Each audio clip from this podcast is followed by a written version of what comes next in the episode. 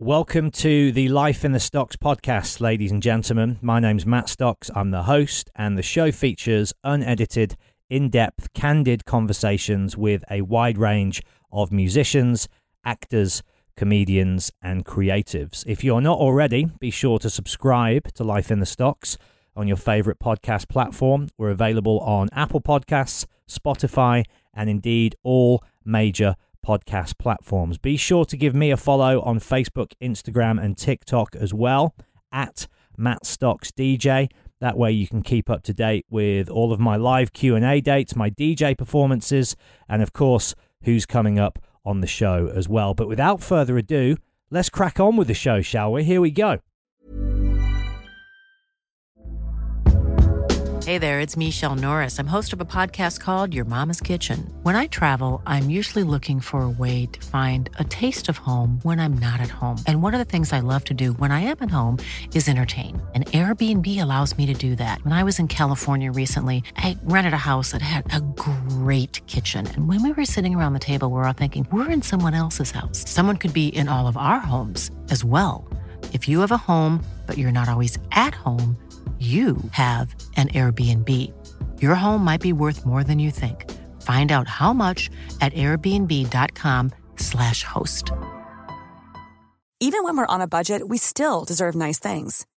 Quince is a place to scoop up stunning high-end goods for 50 to 80% less than similar brands. They have buttery soft cashmere sweaters starting at $50, luxurious Italian leather bags, and so much more. Plus, Quince only works with factories that use safe, ethical, and responsible manufacturing. Get the high-end goods you'll love without the high price tag with Quince. Go to quince.com/style for free shipping and 365-day returns.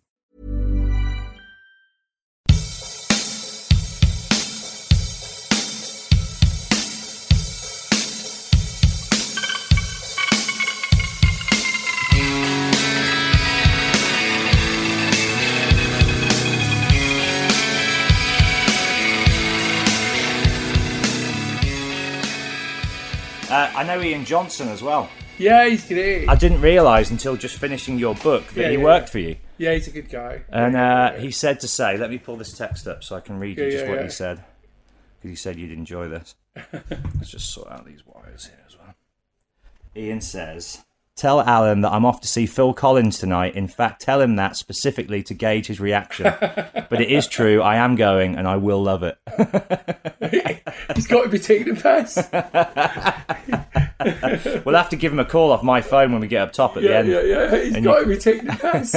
Surely he's taking a piss. Can I move your couch in a little bit so Yeah, yeah, can get you okay. a little bit closer to the mic? Is that okay? Yeah, yeah. No, I'll, I'll, I'll, no, just leave I'll it there and we'll I'll. I'll move forward. Don't worry. We'll bring this forward to Yeah, you yeah, like that. yeah. But apparently not. I mean, I mean, I'm not because I, I, I did a Guardian thing. We'll talk about it, and, and, and I took the piss nearly the whole time.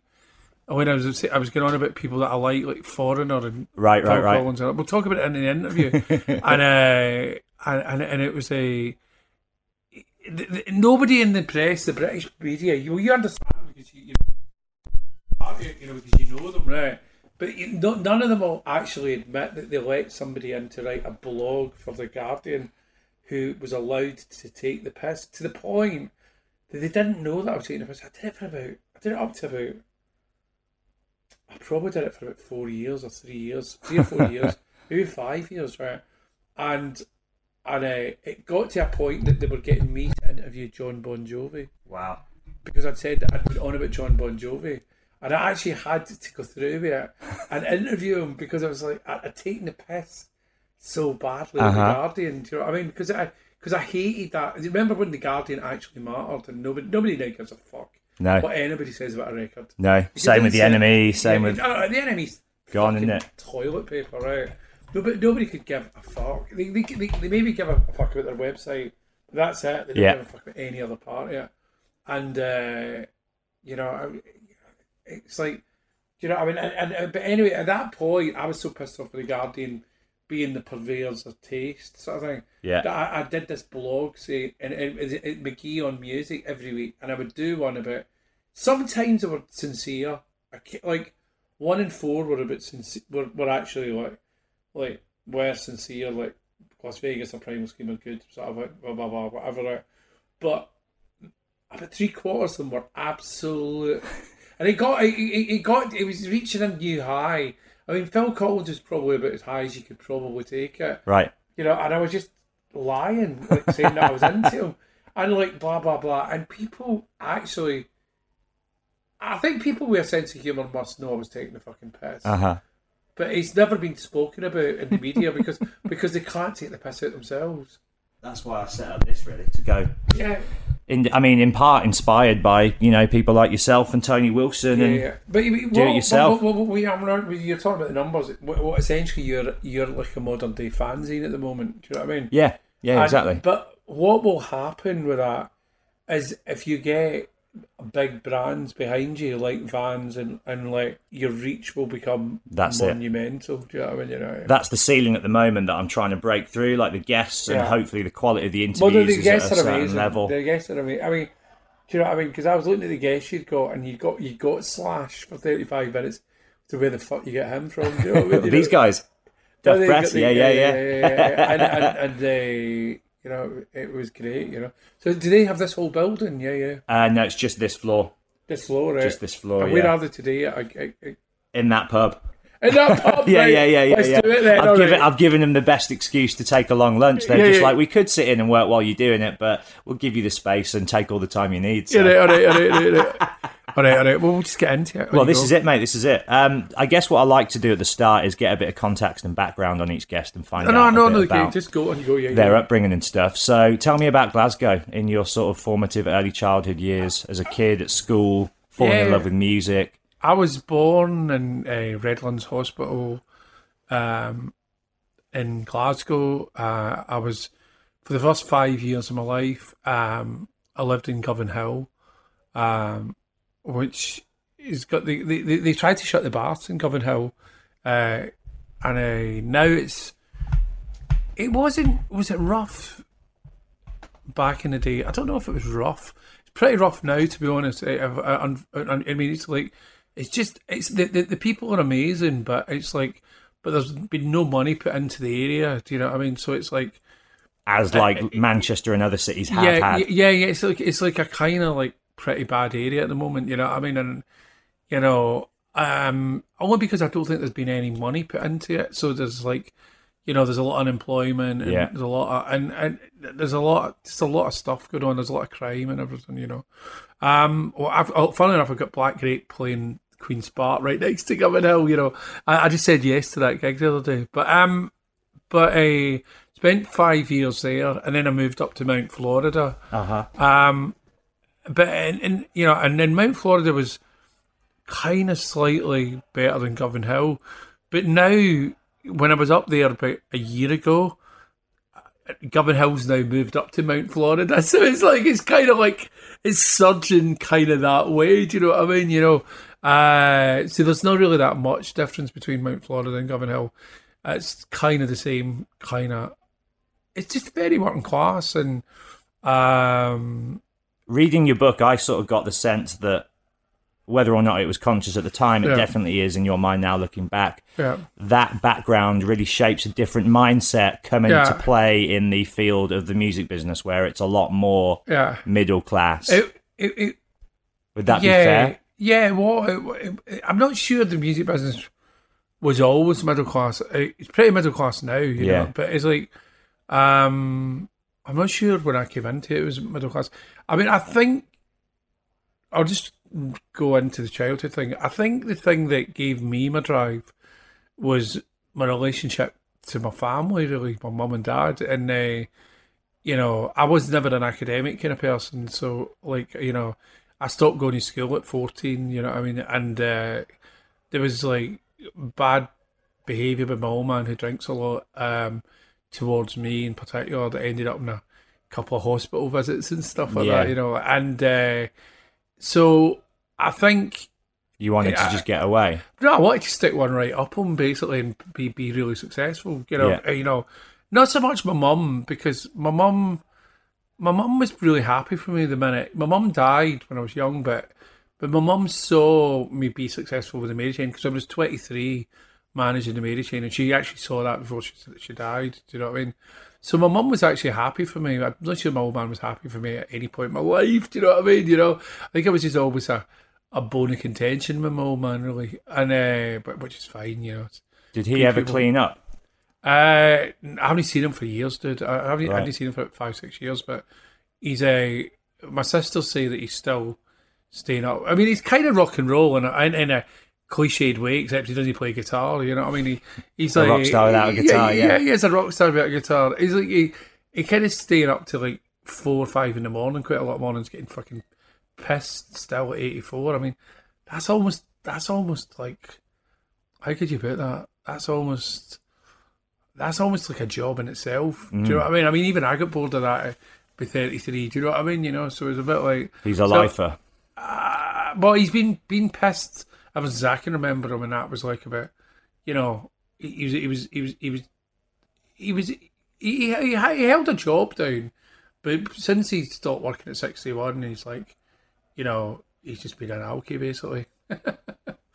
He sort of came to your side. Would that be the right way of describing it Yeah. when you had your moment of Yeah, he did. I mean, we, we, we, we, I mean, I could be a cynical twat about it all, but I won't be. Do you know what I mean? Yeah, you know, yeah. And say, you know, that, you know, it, you know, he he came because basically, you know, you know, he, he had a he had a piece of creation, but but really, I, I, you know, we got on, we got on in the nineties. That was the only era we've ever got on. Weirdly, we never got on before that, and then we got on from about when my mum died in ninety.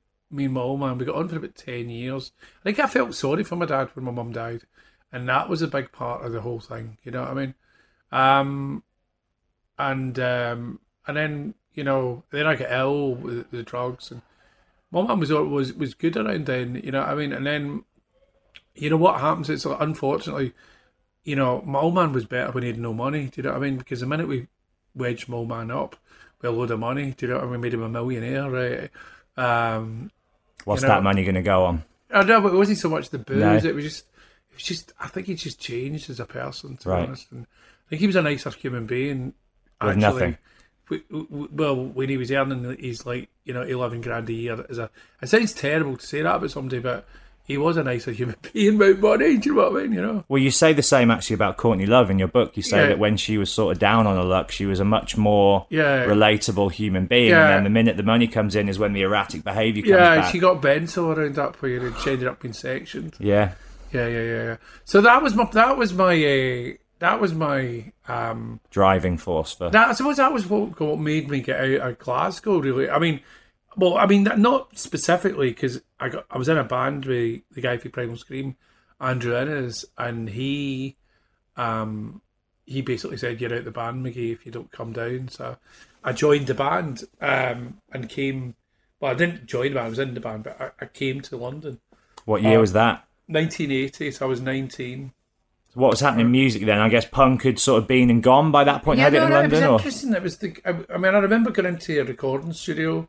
Uh, I not a recording studio, a rehearsal studio at Mount Pleasant. The, I don't know if they've got them anymore. I don't think they have, but it was called Mount Pleasant Rehearsal Rooms, and uh, there was three rooms, and the Gang of Four and the Cure were in the other two, and me and Andrew Innes were in were in were in this other one, and I just suddenly went.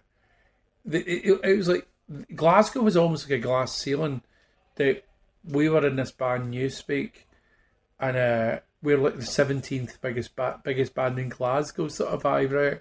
And there was all these other bands who weren't any better than us or anything. They were just they were just more likely to to do it. You had things like obviously Simple Minds were were around by then, I think, but but uh, but there was like you know the Berlin Blondes and the Cuban Heels and I can't remember that many other ones, but but there were all these kind of bands all happening, and uh, we were way down the list of, you know, like me and Andrew. But we, then we moved to London, and suddenly we, we, we moved from the small town mentality.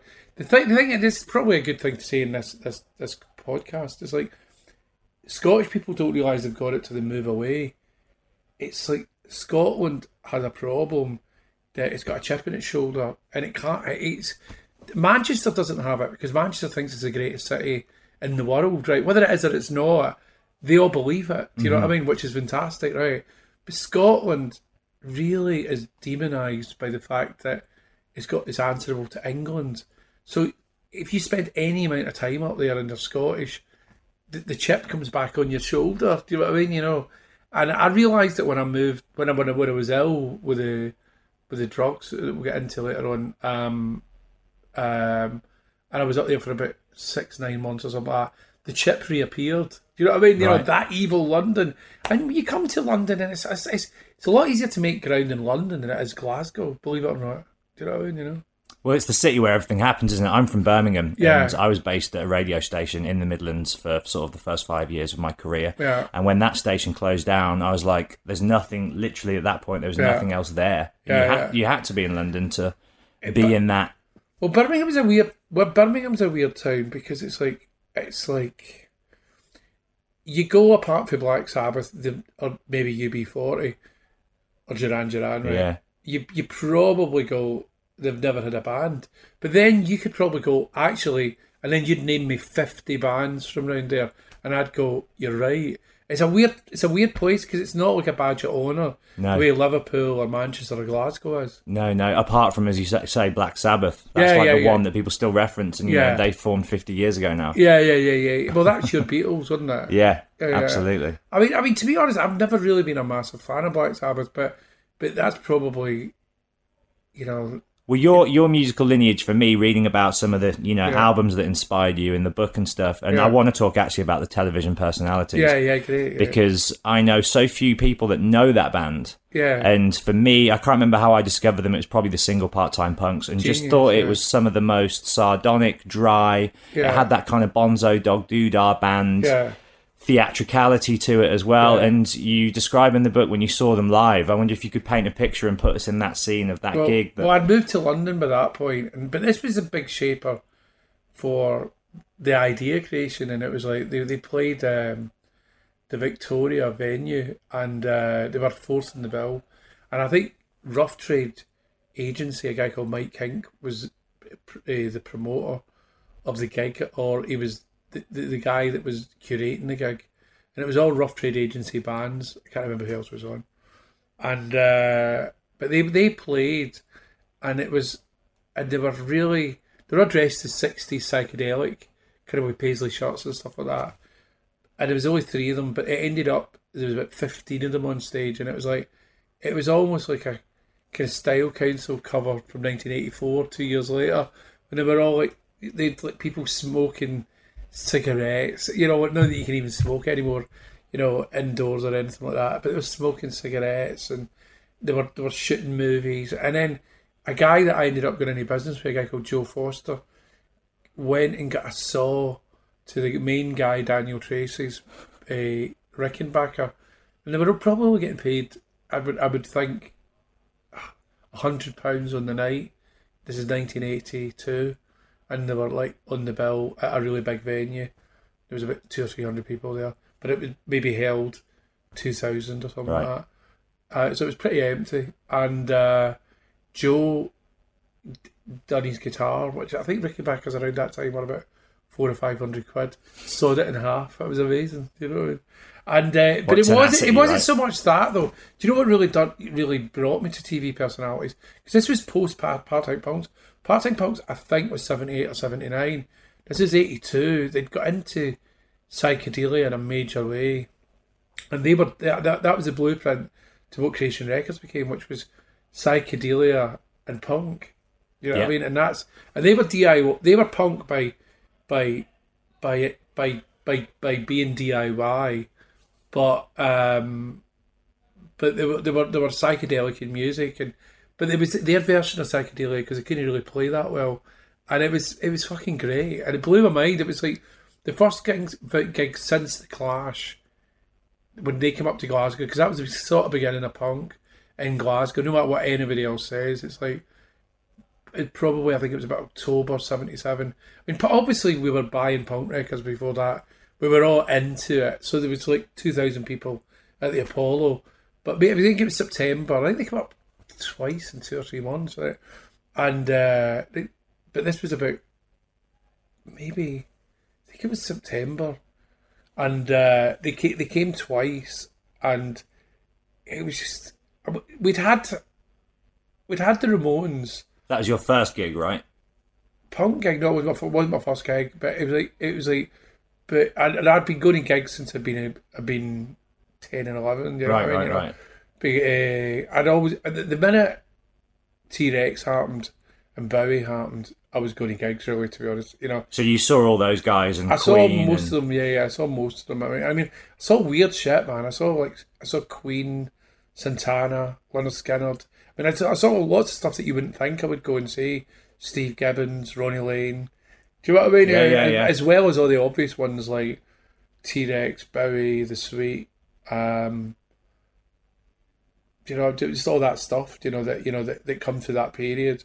How were you affording tickets? Um, well, I'd got a newspaper thing that um uh, that I'd, that started that I started uh, being the the salesman for, if you want to call it that. right, right, right. And I, I was I was the little newspaper sales boy. Uh, it was I'll tell you what it exactly was. It was for ten pence. You bought the local newspaper, but it was paid for by adverts. So that the, somebody, whoever had invented it, it was making a killing on the adverts, but they were also charging the local ten pence for the local news, Right. right? And they used to print up, I think, about ten thousand papers or something, and they they would they were selling them at different places around the place.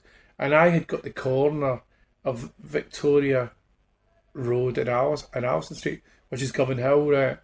And it was a brilliant place to stand, right? Because you could sell two hundred papers.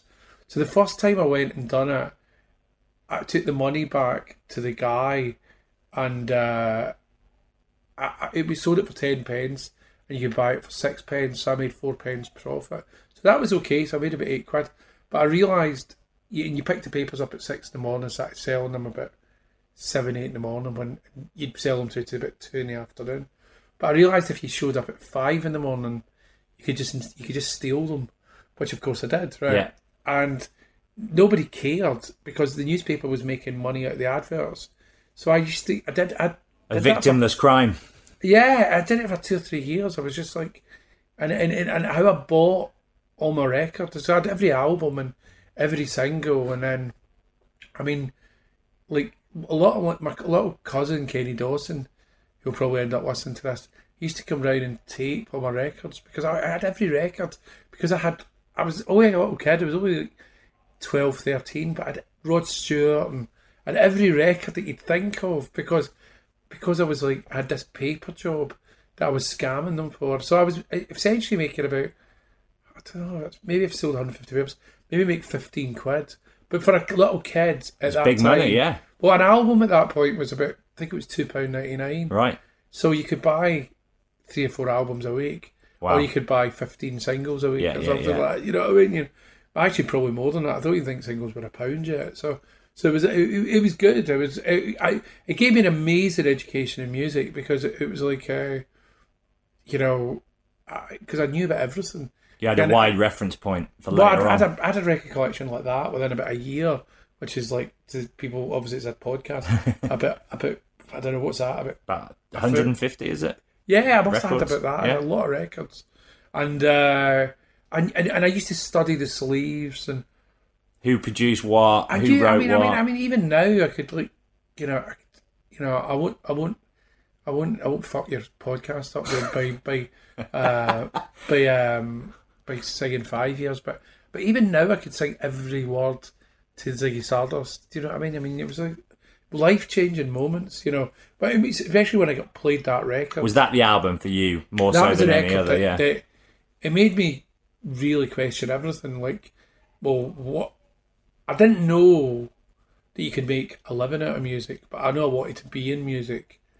Uh, for all the probably obvious reasons of like, you know, God, you know, it would make you cool or something, and you know, Get the girls. you, you get girls or you know drugs weren't really obviously an option at 12 do you know what I mean No, you, know, no. you know but it was like Unless but- you're but- Sean. yeah, yeah yeah yeah yeah yeah I think he got laid then didn't he but, but but it was like uh, you know yeah for all the obvious it might make you famous or something I don't know all the bullshit part it, Stature, you know I credibility. Yeah, don't know. yeah, no, I don't think you think of that at twelve. Actually, you just you just think. I, I actually, to be honest, I probably But being really honest, I probably wanted to be David fucking Bowie. Do you know what I mean? I was obsessed with David Bowie. Do you know what I mean? You know? I think it's hard for someone of my age. I'm 31. It's hard to really imagine the impact that I he, don't think he. I he don't, had. I, but I think the only thing in your when you were eleven, Oasis were happening. Yeah, and Bowie was a bigger impact than Oasis, but it's similar. yeah. It was it was a phenomenon. It was a social phenomenon.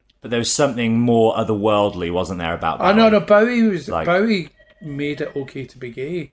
Yeah, Bowie made it okay to be bisexual. Do you know what I mean? I mean, I mean, Oasis changed a lot of things, but you know, they didn't break down They- any they didn't break gender down- taboos or anything. yeah, yeah, they didn't We do got that. a phone ringing. Classic. don't worry. It's, it's, ambiance. yeah, yeah, yeah, yeah, yeah. But yeah, Bowie was so important on that level that it changed everything. Do you know what I mean? You know. I guess at that point as well, Britain was still very racist, probably still quite closed-minded. It was in many But ways. I lived in Glasgow. It was worse than racist. It was sectarian. Do you know what I mean? You know, I was like, I mean, I, went, I used to go and see Rangers. You know, up until I was about 15, 16, to, up to punk, but I was never down with the, you know, the. I mean, a lot of my mates were Catholics, so I was never, I never hated Catholics or anything like. You know, it was, it, I always found that part. I, I found it ugly. Do you know what I mean? You know, I found it non-appealing. Do you know what I mean? You know, and my old man, he was a he was he wasn't in the Orange Lodge, but he was in a, he was a Freemason, so he used to Masonic Lodge, and he I don't I don't think he I don't think he hates Catholics. I I go as far as saying that, but he was into all that kind of thing, and he wanted me to become a Freemason, and I was like, fuck off, no way am I becoming one. I, I'm not in it, you know, and uh, I suppose that probably broke his heart. Which, which he's never forgiven me for because I wouldn't become a mason. yeah, that working class pride. Yeah, it, it, I don't think it was about. I don't think. God, you, you're actually being slightly philosophical with my dad. It's kind of hard for me to do that. Sorry, no, no, no, no, no, no, no. He's like, I think he's a old Jakey. Um, no, I think it was just a father son thing.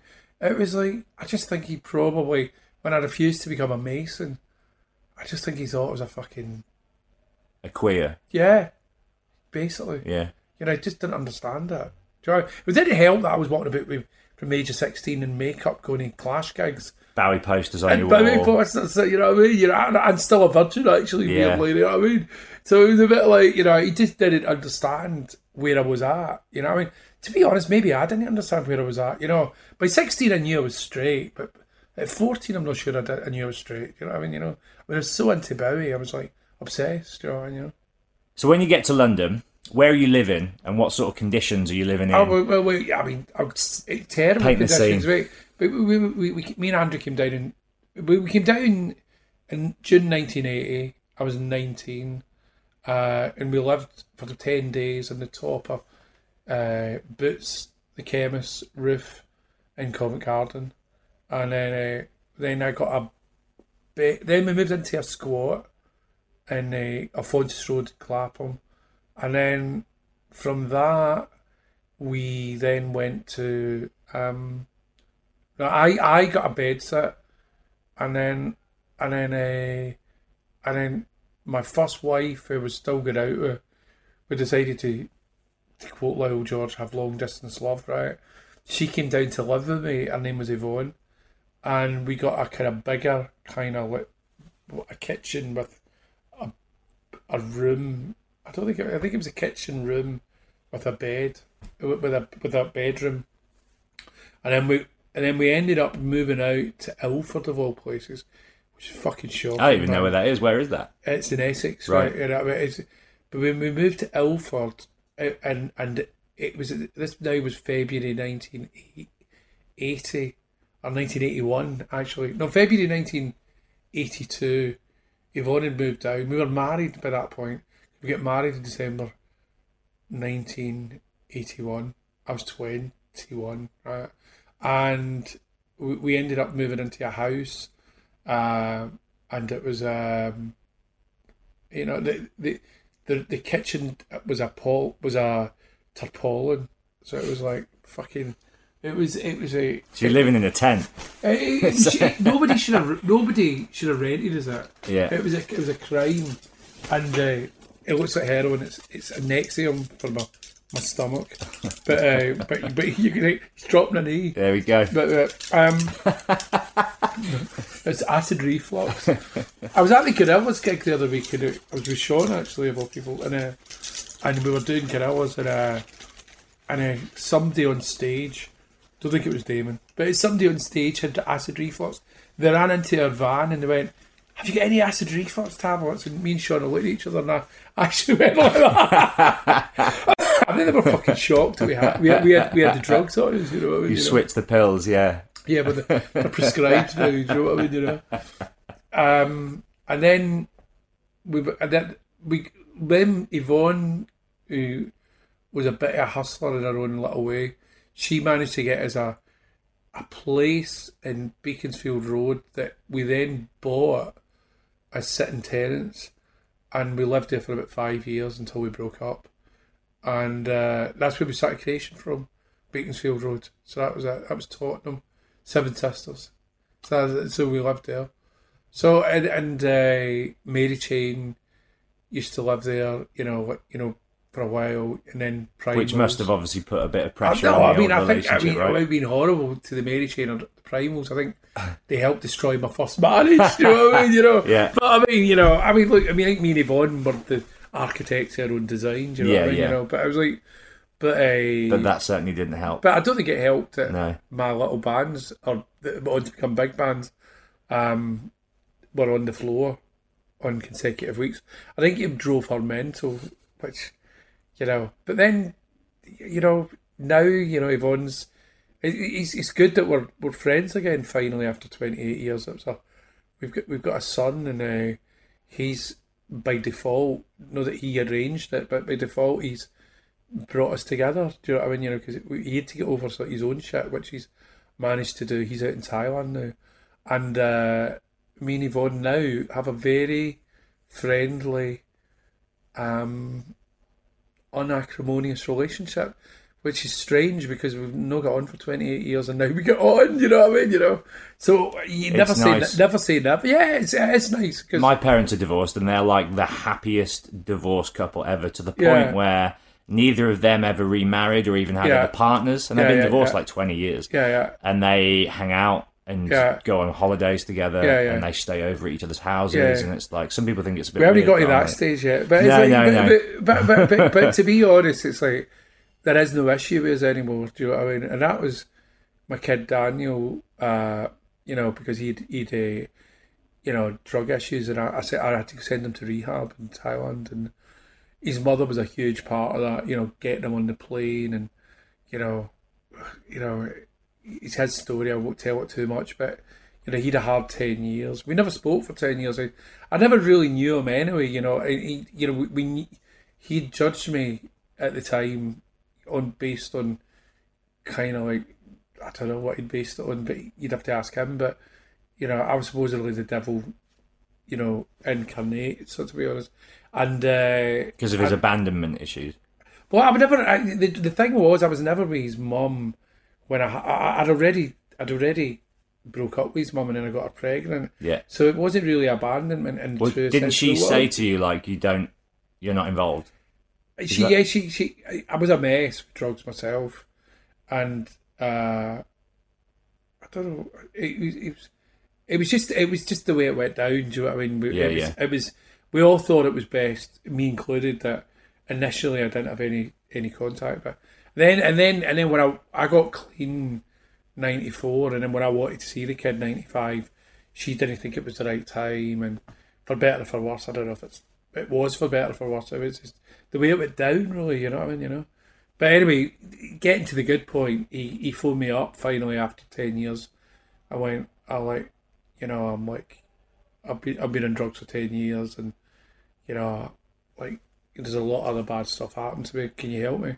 And then at that, that point, you're either going to go, I am your father, I will help you, or fuck off because I don't know you. Do you know what I mean? Which I, you know, I, I, I don't. I, want- I, I know I'm a bit better now because we've been talking last six months on phone when he's been. But yeah, I sent him to Thailand and put him in rehab, got him better. But I didn't get better. He got himself better. And now he's living out in Thailand, and I think we plan to meet. Uh, by Another Shaun Ryder reference because Black Grape are doing a, a, a festival in Tokyo. We were one of my other friends, Takashi, who's a big promoter, uh, is taking Shaun out, and Daniel went, "Can I come?" And I went, "Okay." So, and I think he's got the horrors. He's mates with the horrors. Actually, he's, he's a little gang of mates, and uh, they're playing the next weekend one of the the Jap festivals. Right. So, uh, so it'll be, it's all it's all tied up. But yeah, yeah. Get back to me Mary Vaughan. Yeah, yeah. It was weird. We never after we broke up. We never really we never really got on for about twenty eight years. But now now we do. It's weird. What was the independent scene like when you moved to London? It was What state was it in? What was the sort of the, I think the it was. I think it was good, as in, you know, Spizzenergi was happening, and personalities were happening, and Scritti Politti were happening, and postcard was happening, and you know, it was it was pretty good. Do you know what I mean? I, I mean, it was a good time for music. I mean, you know, like Rough Trade distribution was phenomenal. Really, I mean, I've got got to say that that taught me an awful lot. Do you know what I mean? It taught me that it was it was it was possible to be this guy here and be me, just and and and, and be in be in music and be able to put records out. You know, What's your relationship with Geoff Travis? You mentioned him a few times in the book with very. I don't have of, one. If I was being honest, I don't. I mean, I Is mean, there a rivalry there? Do you think there's always no, been? No, not anymore. I mean, No. maybe in his head there is, but I mean, I think there there there was when we were younger men. I mean, Jeff must be about sixty now or something. Do you know what I mean? I'm fifty six. You know, I mean, I mean, also record labels don't mean, they don't mean the same things anymore. Do you know what I mean? You Yeah. know, but yeah, I mean, I suppose they were like, you know, Geoff, you know, had the Smiths, he had the eighties, had the nineties with Oasis, he had the noughties with you know the Strokes, and you know, and you know, um, the Libertines. So it's like, but it's really, to be honest, it- it's so. I mean, I think we just more than anything. We, I don't think we got on. I'm not trying to try try to kid you on that we got on with each other, but I don't. I mean, it's you, you know, I, res- I the fact that I said, "Oh, I respect it." I do really respect what the guy built up and done, and he made a space, made it possible for me to exist. It went bankrupt because they were terrible at managing their money. Do you know what I mean? You know, um, and they've always had a history of that rough trade, unfortunately. You know what I mean? But but but at the end of the day, it's like, you know, I've got, you know, if you're just talking about it professionally, I've got a lot of respect for off to people. You know, like, you know, Geoff, Jeannette, and then and, you know, in the past, James Endicott, people like that.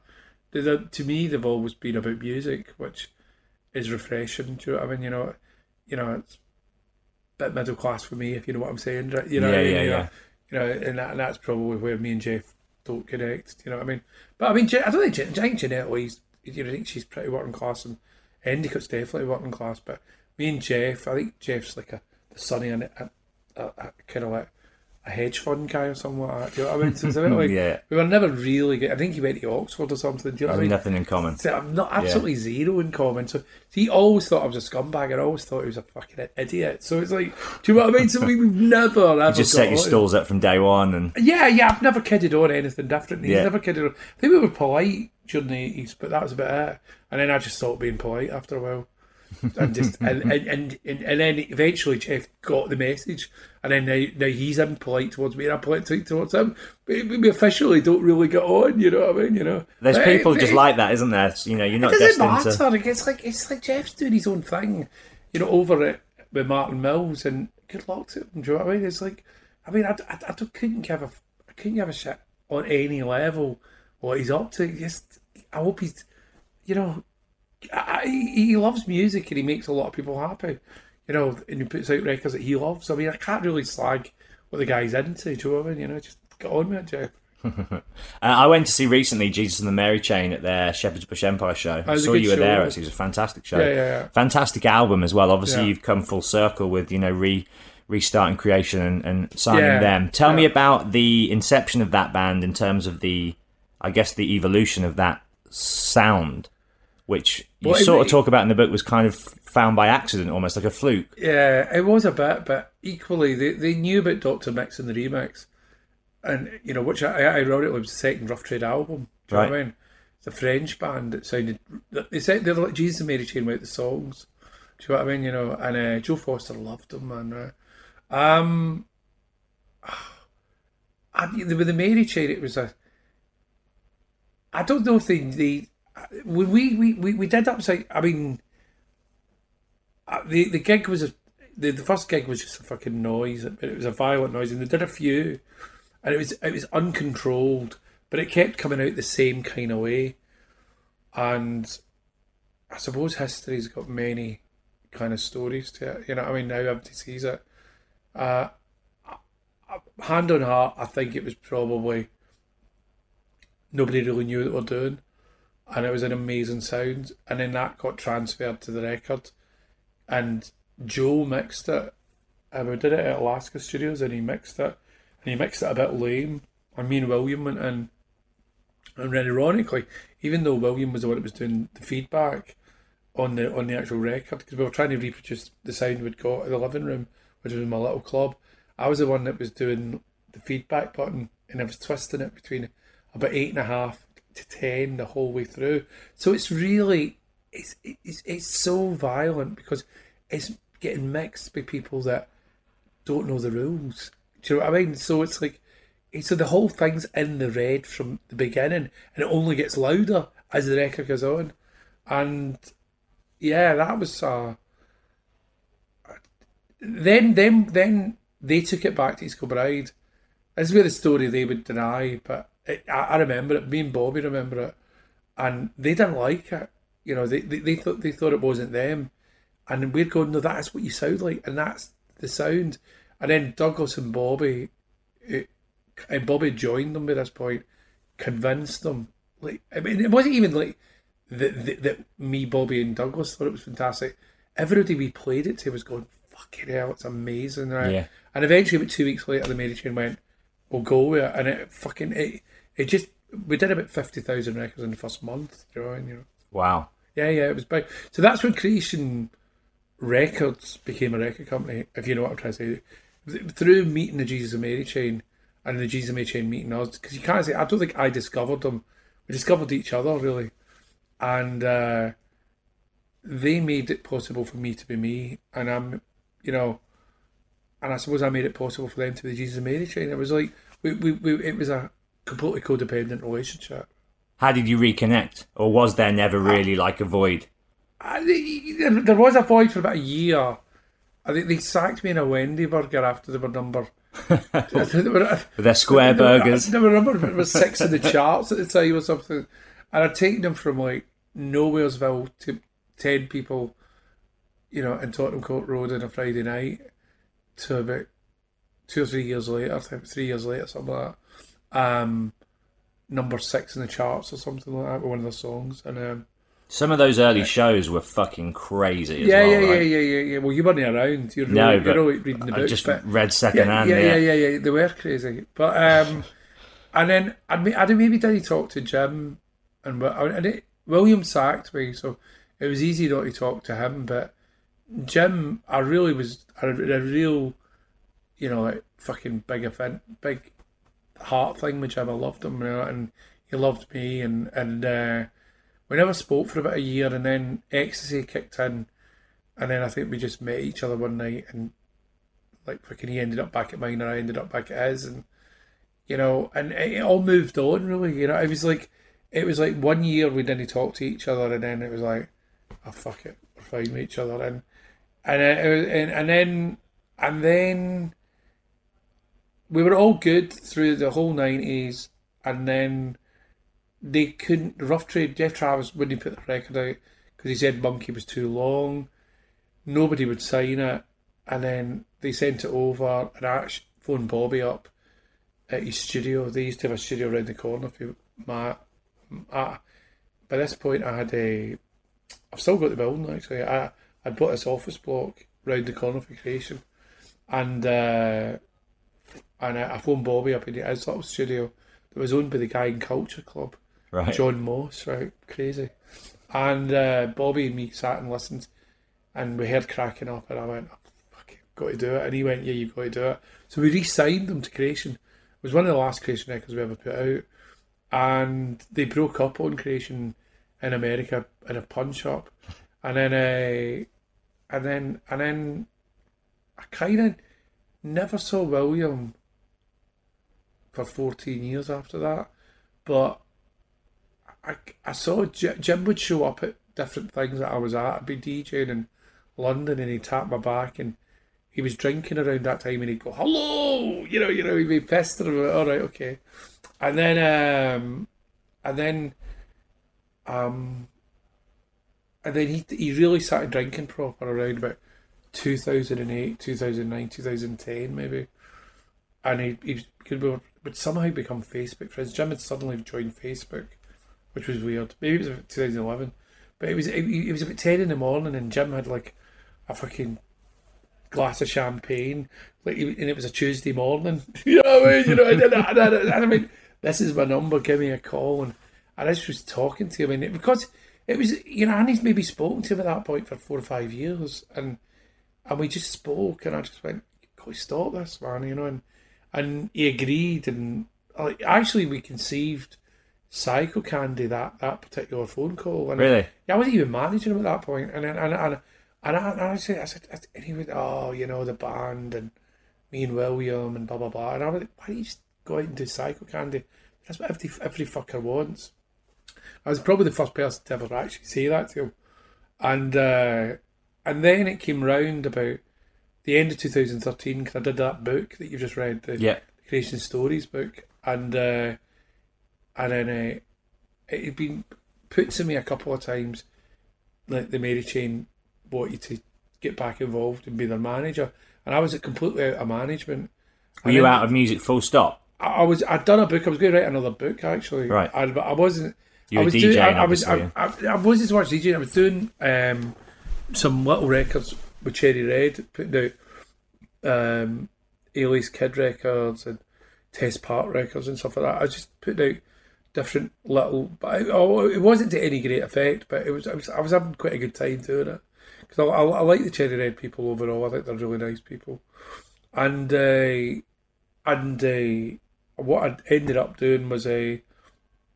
they asked me the third time, would I be interested? And I, I spoke to my missus, and I just spent five years, you know. Um, I'm sure Shaun spoke about this in his interview, but like me and Shaun were, on the same drug, which is a Testogel, which is suddenly gives you back your business drive, stroke, sex drive, everything. You know I mean? You know, regenerates the the 52 year old man back into being a warrior.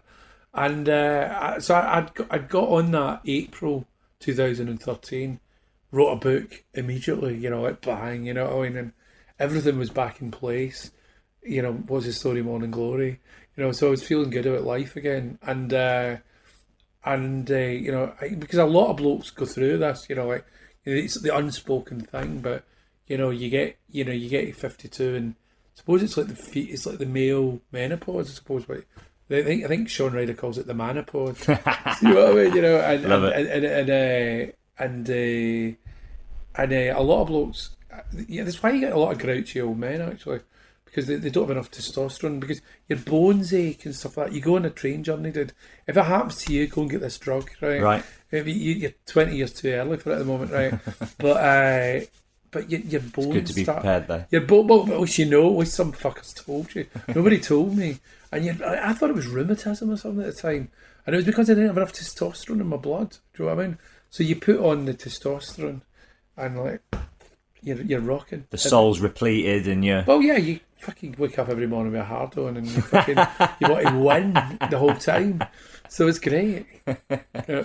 I love the new Mary Chain album. I think it's Oh absolutely yeah, fantastic. I mean we were we were speaking about that. Me and my partner. Really, really that- good. That does the record company, the, the record company, the management company.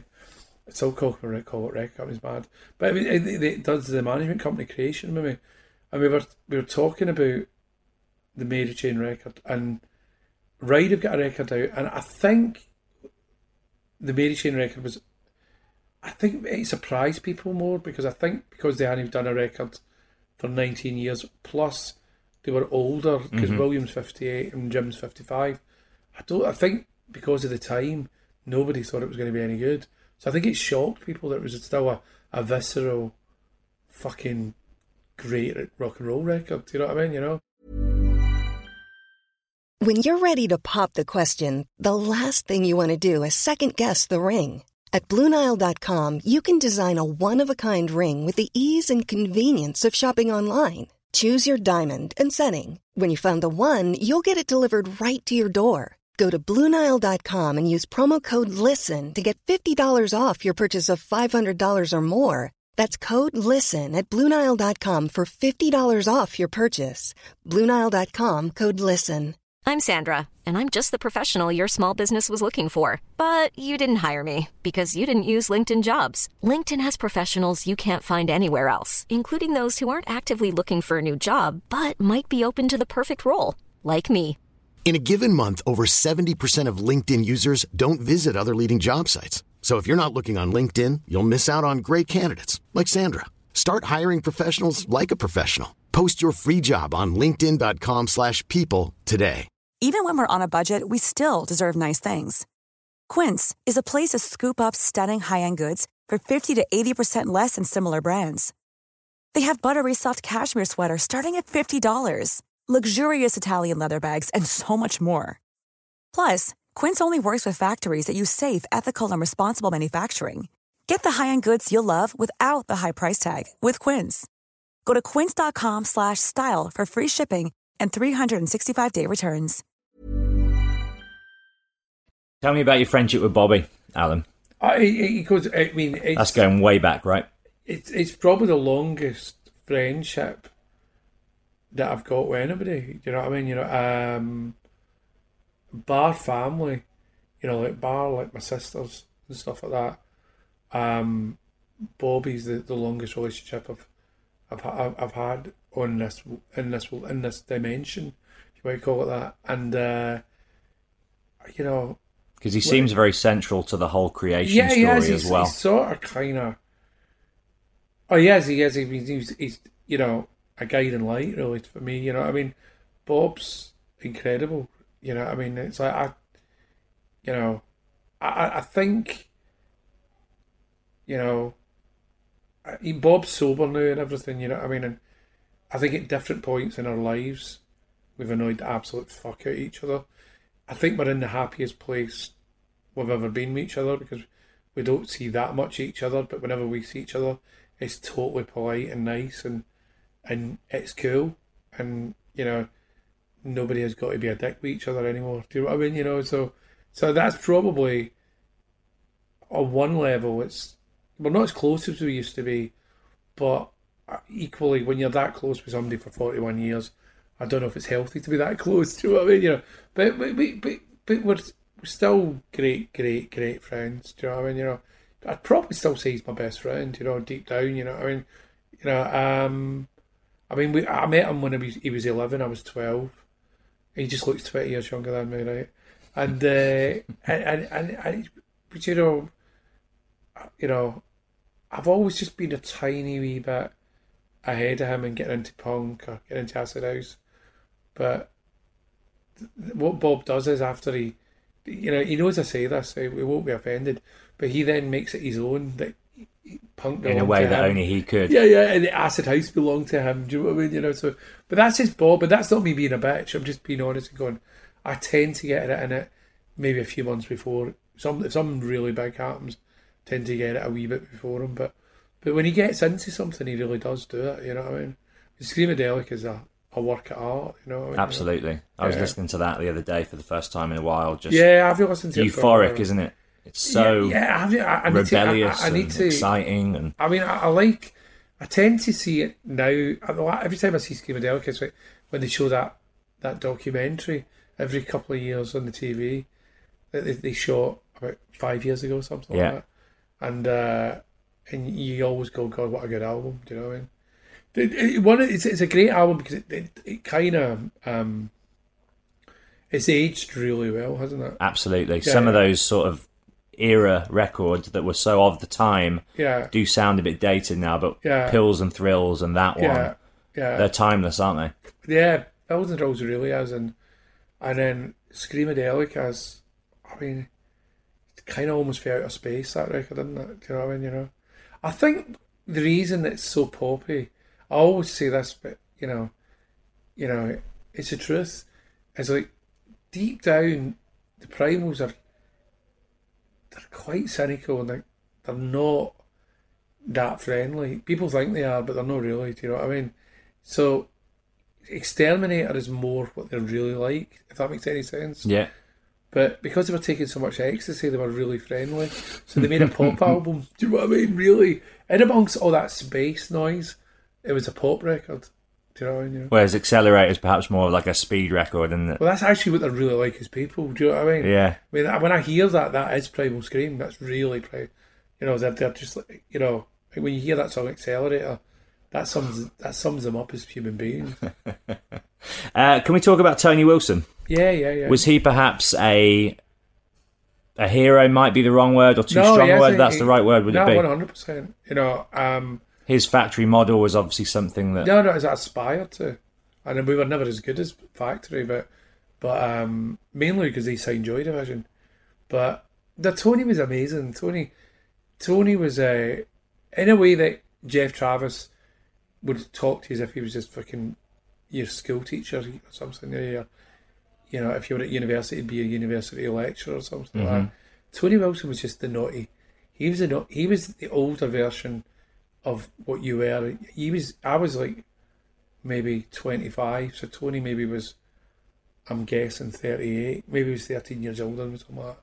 Fourteen years older than me, and he was just a naughty version of me with more money. Do you know what I mean? He was great. You know I mean? You know, and uh, but, but but but that's making him sound shallow. I mean, it's like he- he- a lot of the things Factory stood for, like the 50-50 record deal. We adopted that, and he gave me great advice about hanging on to my bands. Don't don't sell them off to majors, and we, you know, we were like Did you become close as friends then? When, yeah, we did. We were. We were. We were close. It, it was ironic. We, we we we went through a phase of slagging the fuck out each other for a while, but I mean, but but, but you know, I you know that was way after. Way after, I mean, in the two thousands, but it was just even that was tongue in cheek. I loved Tony Wilson. I mean, it's the one person, and and Seymour Stein, Tony and Seymour, I definitely had empathy, and I felt as if I belonged to that. Do you know what I mean? And I met Ahmet Ertegun as well. Ahmet Ertegun came in to try and buy Oasis and the Teletubbies off of me. You know what I mean? You know, and uh, obviously I couldn't sell him the Teletubbies, but Oasis weren't for sale. You know what I mean?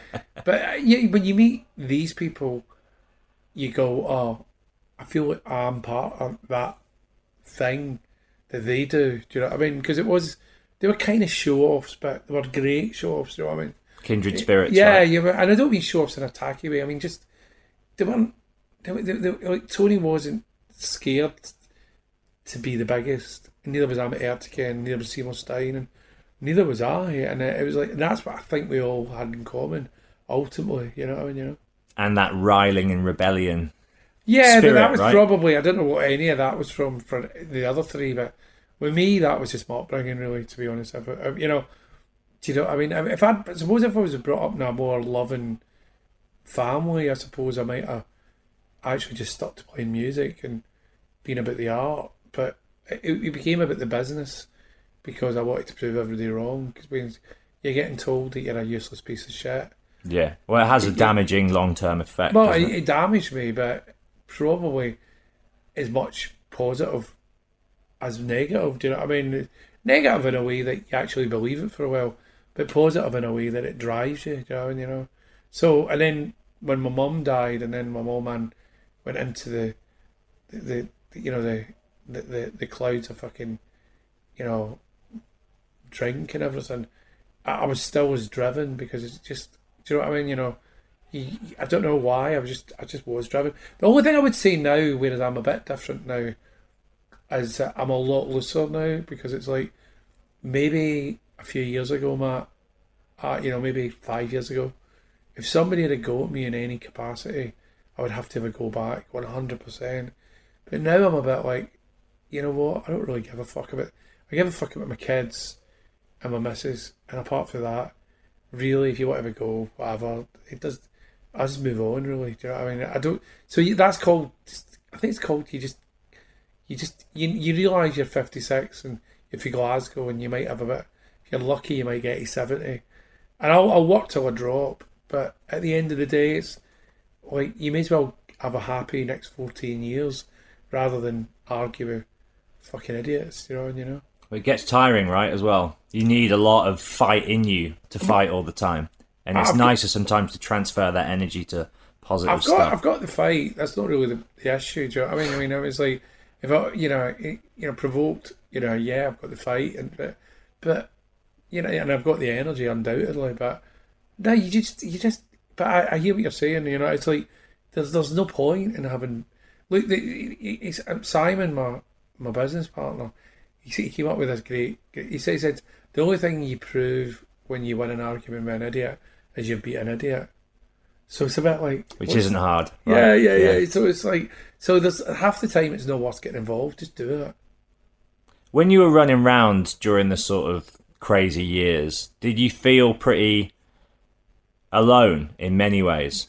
Because I've sort of spoken to a few people throughout the course of my career and life, Yeah, and I find often that the people who are out there sort of getting shit done yeah. on that fuel, very Yeah. often it's quite a lonely experience, I even though you're surrounded by I- so much. I, I was I was lonely before I you know came off drugs. You know, in '94. Uh, I, I it was a lonely it was lonely being me. I mean, I, I tended to drive all the girl girls that I ever was involved with, like Yvonne. I managed to kind of like, well, I don't know. we- I think we both managed to do that one, but pardon me. But Belinda, the girlfriend that came after that, and I was I went out with her about six years. Um, you know, I think I drove her absolutely mental, and she moved out. So I was, I was on my own, really, you know, for that ninety-two to ninety-four period, and and I was getting a lot of shit done. I mean, ninety-one was an incredible year for creation. We, we put out Screamadelica, Loveless, um, Bandwagonesque, Giant Steps, Foxbase Alpha. We put out some good records, and that was five months. We put five albums out of that, so it was incredible time. Um, but yeah, you're right. I was I was lonely deep down. You know what I mean? You know, you know. And then, but funnily enough, you know, you cheat. You have a you have a break, and you know, I went up to Glasgow, and and then I, I came back, and you know, I did rehab and all that sort of business, and then um, came off drugs, and and then met my missus Kate, and then it changed for me. Do you know what I mean? You know, it became, um, you know, like it, it was a it was a slackening off gently of, oh, I can like, I can be part of shit again. Do you know what I mean? You know, and like, whereas before I was I'd forced myself into this total fucking Hurricane, right? yeah, I don't know what it was. I don't, I don't know what anybody else want to call it. I mean, I was a, I was a force of nature because I got a lot of stuff achieved in a very short space of time. But um, besides some amazing bands, but but yeah, it was it was personally lonely. Yeah, yeah. yeah. So you're correct.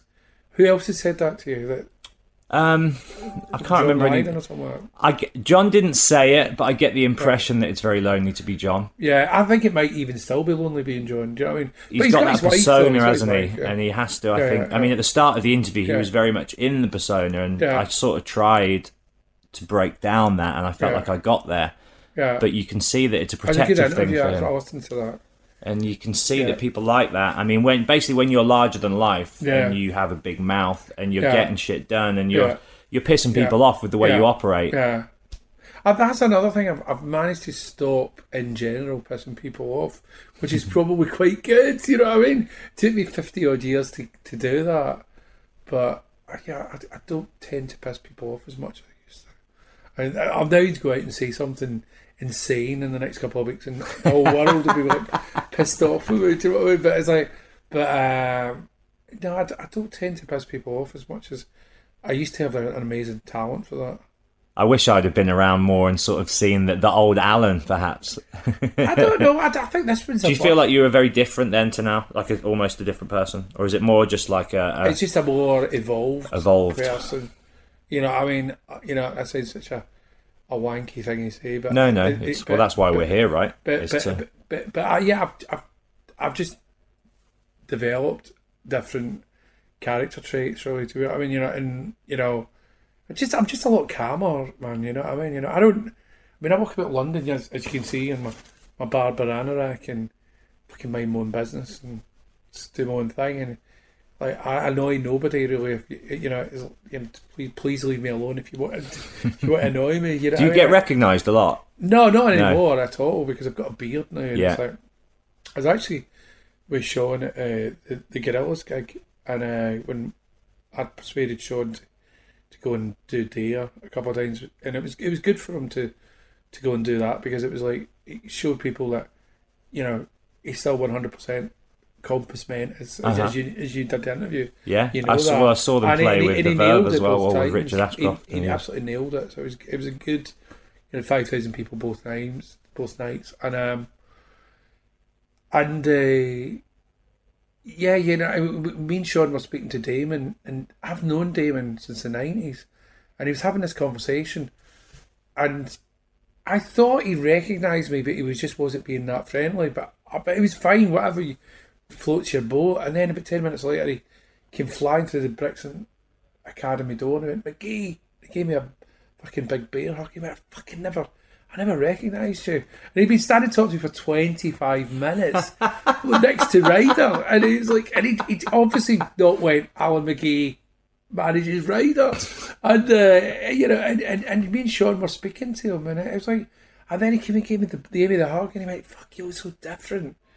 But better. That's amazing. Like, and, and so, so, so what? To answer your question, yeah, maybe, maybe ten years ago, yeah, it was never that bad for me. It was, it was only bad when I was involved with the Oasis thing, and people would be jumping out of cars, taking pictures of me walking down the road with a fucking pram. Do you know what I mean? You know, that that got a bit annoying or a buggy. Do you know what I mean? You know, but, uh, but other than that, it's never really been that that awful. Really, it was, it was around that time, the late nineties, early two thousands, that you know the paparazzi were they were kind of on me, and I got phone hacked and all that bollocks. But um, but overall, it was never. And now, you, you know, now it's went away from maybe like one or two people a day to nobody knows who I am. It was amazing. It's nice. You can just yeah, around yeah, yeah, yeah, yeah. Well, you obviously kind of did vaguely know who what I looked like, but most people you've got to go, "Hey, it's me," and they go, "Oh, right, okay." Well, I spotted you at the Jesus and Mary Chain show, and I was like, "That's definitely Alan." Yeah. That's what sort of got the brain ticking about getting you on this. And then Yeah, yeah. Shaun was like, "You've got to get him on." Yeah, yeah, yeah. Um, do you need to get off fairly soon? No, I'm all right, I'm We're all right. good. Yeah, yeah, um, I guess we need to go into the eye of the storm with Oasis, if you don't mind. Yeah, yeah, yeah, yeah. Um, what was the first impressions, first of all, of, of that band live on stage at the famous sort of King Tut show where you I, were well, introduced well, well, how it started was it was a total. I mean, it's a, it's, it's a boring story, but maybe some, maybe your crowd haven't heard it. But but what happened was that um, Glasgow was having a an all day license, and it would shut the pubs from six o'clock to nine o'clock in the morning. So it was a twenty one hour license King Tut's had, right? Insane, right? and it was the city of culture in nineteen ninety three, and. Uh, and so it was so you could drink for 21 hours solid. For a city of alcoholics that's pretty serious. So but what what essentially had happened was that instead of going on at 8.30 the first band went on at 10.30 and I was there at 8.30 I was there at 8.30 to see the 10.30 band but you know which was two of my little other bands. And Oasis had come up with Debbie Turner, whose band was Sister Lovers, and uh, you know they just come on up on a. They, I think they both hired a rock and roll bus to come up and be rock stars for the day, and I don't think they. They definitely didn't know I was going to be there because it, it was virtually impossible that anybody would know that I would be there because I don't think I told a soul that I was thinking of going, and even even until I entered the building. I wasn't even sure I was actually going to go to it. Do you know what I mean? You know, it was Debbie was playing in Glasgow. I was big mates her. I'd hung out with her through the Acid House thing. I had no idea she was bringing another band up. And I was like, do I, don't I, do I, don't I? And, you just wanted to surprise her. uh, no, I wanted to freak her out. Right.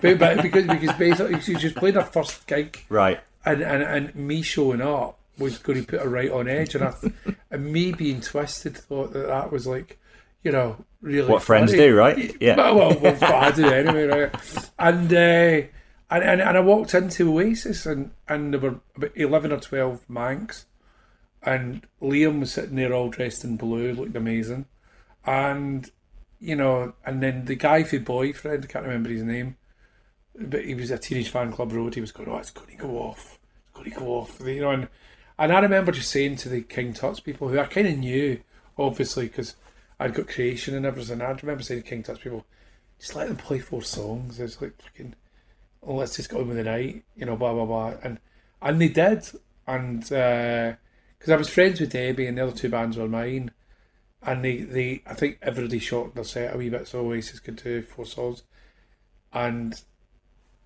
it was it was about an eight and a half, nine out of ten for a fourth in the band, four, fourth on the bill band. So it was like it's incredible. Really, usually you would you would see. I mean, I, I mean they wandered on stage. and Nobody was expecting it to be good, and it was fucking it's it was brilliant. You know, I mean, the first one was good. I think it was Bring It On Down. The second one was great. Susan, my sister, went, "You should sign this," and I was like, "No, no, no."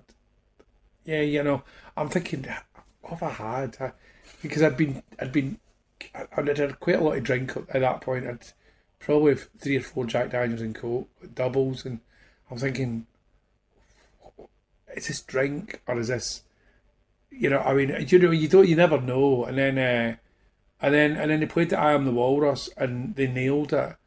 And uh, and then I, and then I went up to the guy mixing the sound who had been sacked uh, by Teenage Fanclub for taking cocaine. Ironically, with me, right? You know, you know, you know. But he got the sack, right, right, and uh, and he was mixing the sound. His name was Mark Coyle, and uh, he recorded definitely. Maybe he was one of the one of the people. He he was the person that recorded it, recorded, didn't mix it, and uh, and uh, Coyle went, oh, they don't have a manager, but I'll go and get the main guy. His name's Noel.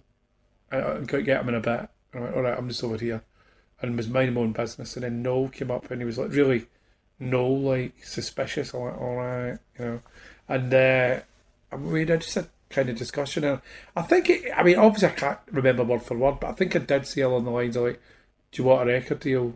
And is, is he remembers it, he probably will remember it word for word. Do you know what I mean? No, no, no.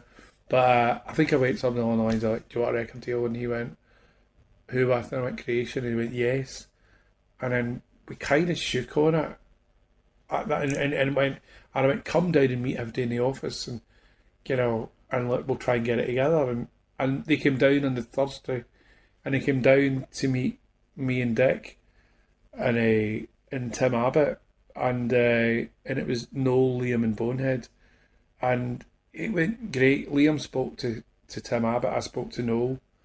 Bonehead spoke to whoever would listen to him, you know. and, uh, and and and it was it was great, you know. And uh, we we at that point we shook hands and went, "We're definitely doing it. We're, we'll do it if you'll do it." And it was like, I think they said that to us, and we went, "No, we're doing it." You know, I mean, I shook, shook on it with Noel and sent him back home, and then it took about four months to get done, but it happened. It worked out, and we signed Oasis. And that, at your point in your life, was quite a but I was on. I was at my mind. You were you I was at the peak of it at that yeah, point, yeah, right?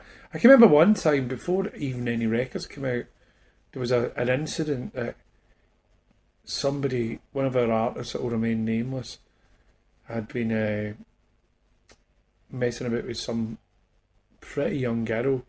I, I, I, I don't think she was underage, but you know, she was definitely young, and uh, the family it was an Indian family came round, and it was like a like I think they pulled a knife on me at the door because they thought that I was harbouring this particular artist in the um in the in the the office because they didn't understand the concept of record companies that the artists don't live in the fucking office. Do you know what I mean? You know, and they were just little scallies, like like Indian scallies, and they they went, "You fucking get knifed," and I was like, and I, and and Tim came to the door. Tim was always up for it and Ed came. It was me, Tim, and Ed, and and me and Tim were just going, "Fuck off, go fuck yourselves," and like, who the fuck? We fronted it out, but Ed had a, a metal bar, So we were never going to lose. You know what I mean? We saw the metal bar behind the door, and they were telling me we were going to stop, and we were like, "Fucking come on, come on, just fucking try it."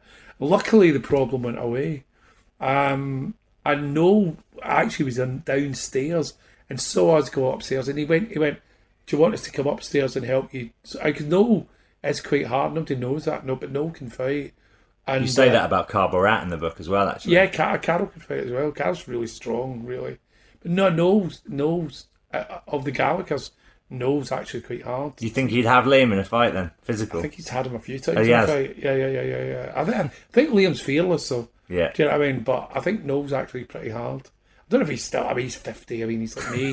I mean, who's hard at fifty? You know. what I mean, you know. But it's like, but he's like a. But he's. But yeah, I mean, he he, he offered to go up upstairs with Coily, and he was, do you want us to go up? And I went, no, no, you stay there. And we went up. Ed took a metal bar. You know. Yeah, there you go. It's an original story. An It's not original been in the book. Do you know what Yes. I mean? You know. You know. Absolutely love it. Um, and Knebworth. Well, in fact, let me ask you about very quickly the what's the story demo tapes. That was, I think, from what I gather, what helped you out of your psych- drug psychosis, right? Yeah. Because you felt like you wanted to be involved in something that. I, I don't know if that was as simple as. I, I was. I, it, look, it's, it's somebody talked. Who was it? I was talking about. I was watching some program on the internet the other night, and they were talking about people with, you know, depressive problems or whatever it was. Which essentially, I think that was all that I really had, which was clinical depression, which I do actually have. You know, and I take medication for it. But but the bottom line is, it was a, and I had it since I was fifteen. It was just it was undiagnosed for about 20 years. But it's easy, weirdly, to come out of something as big as what I came out of to a massive success. Because if you're coming out of something to fucking. Natural euphoria. No, no, just like nothing. Like, like, like, fuck, nobody gives a fuck about Yeah, yeah, yeah, yeah, yeah. And I've got no money and blah, blah, blah. When, when there's no love around, you know, that's when people slip back. Yeah. But That's what I mean. but- is when but- you're but- coming out to Yeah, yeah. But, natural but- happiness. But but but, but when I, but when, because I was coming out and the excitement of Oasis was like a drug in itself because it became so big so fast. And when I came out, we were number one with definitely maybe, and then really, to be honest, suddenly we were at Maine Road, and like playing forty thousand people, and it was it all happened kind of pretty much overnight. I mean that that film that came out, I thought it was a good film, but Supersonic. yeah, it, it, it, it, it was as fast as what that, that, that film is actually saying. I mean, from May, 31st of May 1993, when I found them, to mid August 96 was three years. And I, I think we could have sold Knebworth about eight times. There was two million ticket applications. Well, maybe actually it was a bit more than that. Because we could have did 16 Knebworths if we'd done all the ticket applications. We only did two. Do you wish you had walked away after Knebworth? Have you got any regrets about that? Because you say it would Uh, be sort of like a pretty punk rock, great statement to have made, but if you could go back to that time now, would you, knowing what you know, would you walk away then? Probably. To be honest, do you know what I mean? You know, but I still think we ended it well. Do you know what I mean? We, we still ended it. We left it that Primus came in at number two and Oasis went at number one. But it would have been absolutely genius ending to just walk away after and go. What I mean, but we, but then, to be fair, the Do you think the band should have as well? Oh, it's not for me to say. Really, No. ultimately, it's for Noel and Liam to to say. Do you know Because I they mean? almost kind of hint at that, or maybe they even say it in the Yeah. documentary. I haven't I think. Noel in a while. says that. I don't think Liam thinks that. No. But it's like, but it's not really for me. I don't think it's for any of us to say. I mean, you know, I mean, I think they've got very different opinions on what they should do anyway. You know, I mean, you know, so it's up to them. You know, I mean, I mean, Are I you mean- I friends mean, with those guys still? I'm friends with Noel. I, I, I mean, I'm not unfriendly with Liam. I, you know, we kind of talk vaguely through his, his girlfriend. Um, I mean, I'm, I'm loving the new stuff. I mean, that Chinatown track, which is just somehow come up on the internet. I heard last night. I don't know. uh, Maybe it's an extra track on iTunes or some, some. I don't. I really don't understand how it suddenly popped up, but, but, but, but Wall of Glass is killer. Yeah. So I mean, I'm ha- I'm really happy for him because I just think you know, it kind of proves he's got it, but it proves that we weren't wrong either. He's he's he's one of the great ones. Do you know what I mean? You know, so you know, I want to say great ones. I mean, great rock and roll stars, great singers. Do you know what I mean? You know, so Great frontman. great yeah. frontman. So it's I'm I'm I'm I'm happy on lots of levels, but happy is happy is mainly for him because he you know he badly wants to still be in the game, and, and he is. You know what I mean? You know. But Oasis, yeah, that was a great moment for us all. I mean, defining moment for me, I suppose, because I'll always be known as the the guy that found them. Do you know what I mean? You know. So Have you got Have you got like a proudest achievement professionally? um, to still be around. Personally, that would be in your in your career, Uh, or or do you mean just actually to still be working as? I think still to still be making money out of music at 56 is pretty fucking astonishing. Do you know what I mean? You know? And you've done it your own way. Yeah, I mean, do, I do really work with people we want to work with, and you know, and I only I, I work with Simon and Anita, who you know, and I only work with people I like. So, do you know what I mean? You know? Um, I guess we should probably wrap it there. There's so much more I want to. Can I ask you very quickly Yeah, to finish off Malcolm McLaren for mayor? I mean, Yeah, yeah. so for me, there's Andrew Loog Oldham, there's Malcolm McLaren, there's Tony Wilson, and then there's you. For me, who are four people that have just had such an undeniable imprint on the shape and the the whole landscape of British music, and obviously, I'm not as good as I'm. I'm definitely the fourth though. If you if you in in the le- the in the levels of like capability, but but but weirdly, I was the one that had Britpop, which was the most commercially successful of any of the four movements. But um, there's a there's a line though, isn't there? yeah, yeah, There is no, no, a no. direct and line I, of and I, I've- I'm friends with Andrew, and I was big friends with Tony, and, and I was big friends with Malcolm. But Malcolm for Mayor just came out of me going for lunch uh, with Malcolm, and uh, well, not lunch, dinners with Malcolm, and uh, it ended up um, Malcolm pr- managed to get him, pr- you know, managed to. But, but we we would go for dinner with each other for like four years, once a month, at the Ivy. four And, uh, years once a month. Yeah, Wow. yeah, yeah, yeah. So, So you must have had so many amazing. Yeah, and I know him really well. And then, uh, or I knew him really well. And um, and then Malcolm, when I'm thinking of running for the mayor of London, will you, will you put me up for it? And I went, oh, you'll never win, Malcolm. Blah blah blah. And then it was November, and, and for some reason, we went late November to the Caribbean when we used we used to go and I don't know why we didn't go this this uh, December, but it was it was like me and Kate, my missus, we didn't have any kids at the time, and uh, we went, and Susan, my sister, and Louis, and their little girl Jade, who's now about nineteen, I was like something like that, you know, and we went to this would be the end of ninety nine, November ninety nine, and it was in the days of faxes, right? And it was like, and then Malcolm had proposed himself from. He'd announced that he was standing as for the mayor of London, and that I was going to be, I was going to back him. And like, I was like, I, at first I was like, "Fucking hell, what you Cheeky doing?" bastard, like, yeah. And I was laughing, cheeky bastard, but I was also going, I was also going, oh, for fuck's sake, Malcolm, what you? And then it, the press was coming through. It was so much that I was like, actually, this is quite good. I don't, I know how I'm going to pay for this as well. So when I went back, I said, I think, I think we were in the middle. I think we went early because I was in the middle of closing creation. Before I closed it, one of the last things I did was I said to uh, the Sony accountant, "Oh, I give right out twenty grand for Malcolm for mayor." And he went, "Why? What is Malcolm for mayor?" And he's like thinking, "Why am I giving you twenty grand? You know, what I mean, we're trying to get all the money off you, you motherfucker." and uh, and and and, uh, and I went, "Oh, it's an art project," and Sony actually financed Malcolm for mayor and put him up. And like we got him on question time and everything. It was like nuts, man.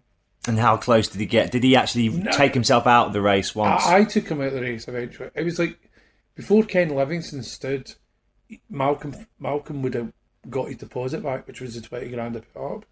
And um, and you both backed Ken, right? So you were like, well, yeah, yeah. It was it was like because Ken wouldn't stand, and uh, and uh, and we, we, we I put him up, and uh, he had six percent of the London vote, Malcolm McLaren, which was obviously a protest vote. Yeah. But he he, he, he didn't quite. He didn't like. He, like he, like you know when they do the little hustings things, you know what I mean. You know, and, and Cockfosters, he never showed up for any of them. Do you know what I mean? You know, he he, he, he didn't like to leave Soho. Yeah, Believe yeah, it or not, Malcolm, where we are now in Rathbone Yeah. Place, Yeah, yeah. or Rathbone Road, Malcolm so lived close to this. He lived off of Charlotte Street. Right, right. He he literally lived 150 yards up the road. His funeral was amazing. I What- never went. Bobby was. I, I, me and Bobby went through a five year period of us not talking, but it was that wasn't because I hate funerals. I really, really don't like funerals, and I, I never I never went to it. But uh, Bobby went, and he said that it was fucking mental. Like a carnival yeah, or something, yeah. Yeah, he was he was meant on a great way. I mean, I'm friends with Joe Malcolm's son, who's a brilliant guy as well. What did you think about that thing that he was going to do? I'm not sure how that. How did that story conclude? He was going to burn all that stuff. Do you remember that? It was about six he- months ago. I think he did it. He just did it. Yeah. yeah, yeah. yeah. I mean, I mean, I mean. Do you think that's a shame or? I wouldn't have done it that way, but I can understand. I can understand why Joe done it. Do you know what I mean? You know, I mean, uh, you know, he, you know, when when the, I understand that. I mean, under, I don't, I don't take. I'm not saying I agree with it, but I actually understand why Joe did it because it was like, you know, he grew up in a house that his parents, Vivienne and, and Malcolm, created punk rock. Really, I suppose. You know what I mean? They were like, with the, in in through the, the shop sex, he was brought up right through that whole thing, and then suddenly, you know, the, the Queen's kind of like anointing it and stuff, and I can understand him being, you know, burning it and stuff like that. Personally, I would have, I'd have probably auctioned it and given it to the, you know, given it to Crisis. That's what I would have done. But, but it's easy to, it's easy for me to say that. It's like Joe's his own guy, and you know, he's a good, he's a good man. You know. Just what is it that you want to do? Well, we want to be free. We want to be free to, to do what we want to do. And we want to get loaded. And we want to have a good time. And that's what we're going to do. Well, wait, baby, let's go. We're going to have a good time. We're going to have a party.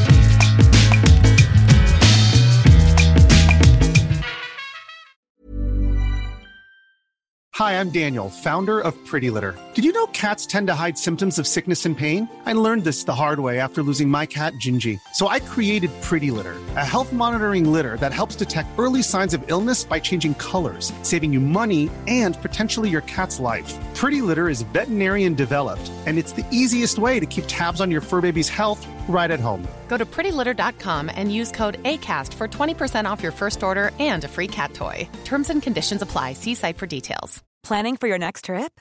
Elevate your travel style with Quince. Quince has all the jet setting essentials you'll want for your next getaway, like European linen, premium luggage options, buttery soft Italian leather bags, and so much more. And is all priced at 50 to 80% less than similar brands. Plus, Quince only works with factories that use safe and ethical manufacturing practices. Pack your bags with high-quality essentials you'll be wearing for vacations to come with Quince. Go to quince.com slash pack for free shipping and 365-day returns.